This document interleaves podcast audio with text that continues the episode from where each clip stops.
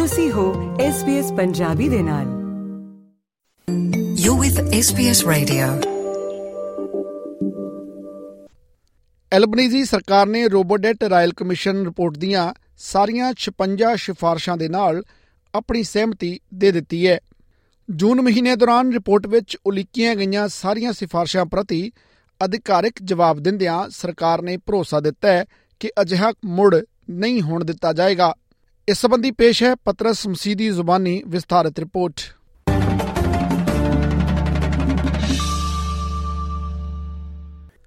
ਕਰਜ਼ਾ ਵਸੂਲੀ ਸਕੀਮ ਜੋ ਹੁਣ ਰੋਬੋਡੈਟ ਵਜੋਂ ਜਾਣੀ ਜਾਂਦੀ ਹੈ, ਇਹ ਸਕੀਮ ਸਾਬਕਾ ਗੱਠਜੋੜ ਸਰਕਾਰ ਦੁਆਰਾ 2016 ਦੇ ਵਿੱਚ ਪੇਸ਼ ਕੀਤੀ ਗਈ ਸੀ ਤੇ ਰਾਇਲ ਕਮਿਸ਼ਨ ਦੀ ਰਿਪੋਰਟ ਦੁਆਰਾ ਇਸ ਨੂੰ ਜ਼ਾਲਮ, ਕੱਚਾ ਅਤੇ ਗੈਰ ਕਾਨੂੰਨੀ ਮੰਨਿਆ ਗਿਆ ਸੀ।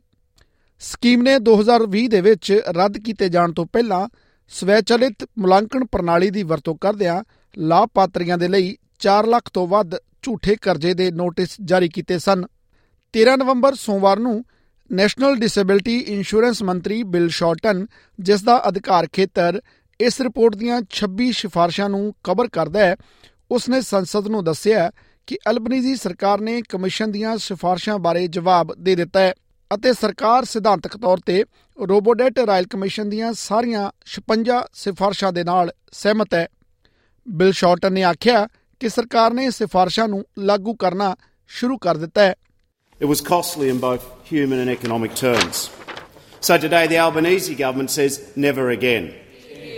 We've already ceased the use of debt collection agencies for debt recovery and services Australia. We've stopped the reverse onus of proof. We've stopped treating people who use our social security safety net as second class cheats.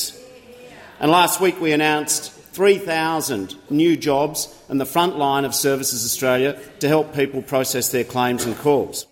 Federal ਸਰਕਾਰ ਸਿਫਾਰਸ਼ਾਂ ਨੂੰ ਲਾਗੂ ਕਰਨ ਦੇ ਵਿੱਚ ਸਹਾਇਤਾ ਕਰਨ ਦੇ ਲਈ ਅਗਲੇ 4 ਸਾਲਾਂ ਦਰਮਿਆਨ 21.1 ਮਿਲੀਅਨ ਡਾਲਰ ਦੇ ਨਵੇਂ ਫੰਡ ਪ੍ਰਦਾਨ ਕਰਨ ਦਾ ਵਾਅਦਾ ਕਰ ਰਹੀ ਹੈ ਇਸ ਸਕੀਮ ਨੂੰ ਲਾਗੂ ਕਰਨ ਦੌਰਾਨ 750 ਮਿਲੀਅਨ ਡਾਲਰ ਤੋਂ ਜ਼ਿਆਦਾ ਰਾਸ਼ੀ ਗਲਤ ਢੰਗ ਨਾਲ ਇਕੱਠੀ ਕੀਤੀ ਗਈ ਸੀ ਅਤੇ ਇਸ ਨੂੰ ਕੁਝ ਸਿਆਸਤਦਾਨਾਂ ਨੇ ਆਸਟ੍ਰੇਲੀਅਨ ਜਨਤਕ ਨੀਤੀ ਦੇ ਇਤਿਹਾਸ ਦੇ ਸਭ ਤੋਂ ਬੁਰੇ ਪੜਾਵਾਂ ਵਿੱਚੋਂ ਇੱਕ ਦੱਸਿਆ ਹੈ।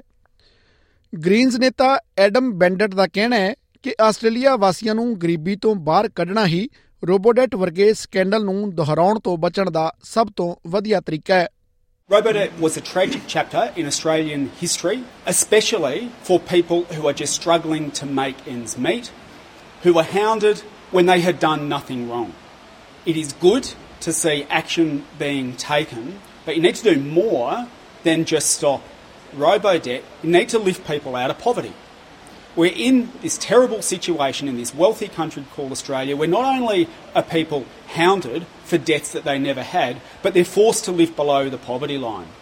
The best way to ensure we never see a repeat of this scandal ever again and to ensure that people aren't being pushed to breaking point is to lift people above the poverty line.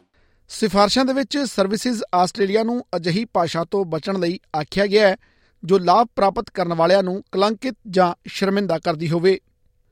ਹਾਲਾਂਕਿ ਕੋਈ ਵੀ ਨਾਮ ਪ੍ਰਕਾਸ਼ਿਤ ਨਹੀਂ ਕੀਤਾ ਗਿਆ, ਪਰ report ਦੇ ਇੱਕ ਅਪ੍ਰਕਾਸ਼ਿਤ ਅਧਿਆਇ ਦੇ ਵਿੱਚ ਰਾਇਲ ਕਮਿਸ਼ਨਰ ਕੈਥਰੀਨ ਹੋਮਸ ਨੇ ਸਿਫਾਰਿਸ਼ ਕੀਤੀ ਹੈ ਕਿ ਕਰਜ਼ਾ ਸਕੀਮ ਦੇ ਵਿੱਚ ਮੁੱਖ ਸ਼ਖਸੀਅਤਾਂ ਦੀ ਕਥਿਤ ਸ਼ਮੂਲੀਅਤ ਦੇ ਲਈ ਉਹਨਾਂ ਖਿਲਾਫ ਅਪਰਾਧਿਕ ਮੁਕੱਦਮੇ ਦਰਜ ਕੀਤੇ ਜਾਣ। ਅਟਾਰਨੀ ਜਨਰਲ ਮਾਰਕ ਡ੍ਰੇਫਸ ਦਾ ਕਹਿਣਾ ਹੈ ਕਿ ਰਿਪੋਰਟ ਕਰਜ਼ਾ ਵਸੂਲੀ ਸਕੀਮ ਦੇ ਵਿੱਚ ਲੇਬਰ ਪਾਰਟੀ ਦੇ ਸਪਸ਼ਟ ਇਰਾਦੇ ਅਤੇ ਜਾਣਬੁੱਝ ਕੇ ਕੀਤੀ ਗਈ ਕਾਰਵਾਈ ਦਾ ਖੁਲਾਸਾ ਕਰਦੀ ਹੈ The Liberal Party's robo-debt scheme was not an innocent mistake. This was a deliberate, calculated scheme. The Royal Commission found that robo-debt was a crude and cruel mechanism, neither fair nor legal, and it made many people feel like criminals.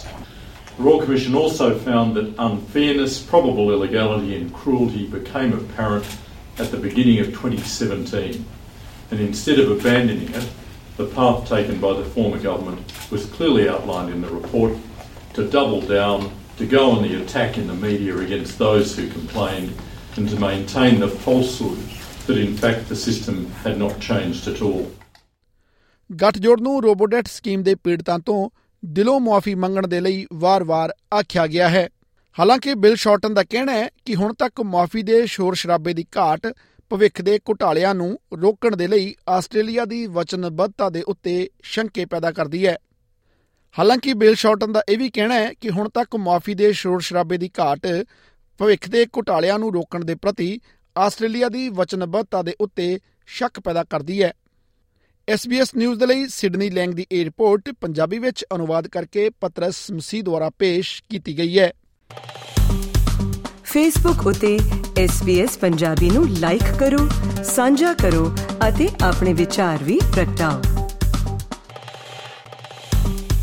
Facebook ਉਤੇ SBS Punjabi ਨੂੰ like ਕਰੋ, ਸਾਂਝਾ ਕਰੋ ਅਤੇ ਆਪਣੇ ਵਿਚਾਰ ਵੀ ਪ੍ਰਗਟਾਓ।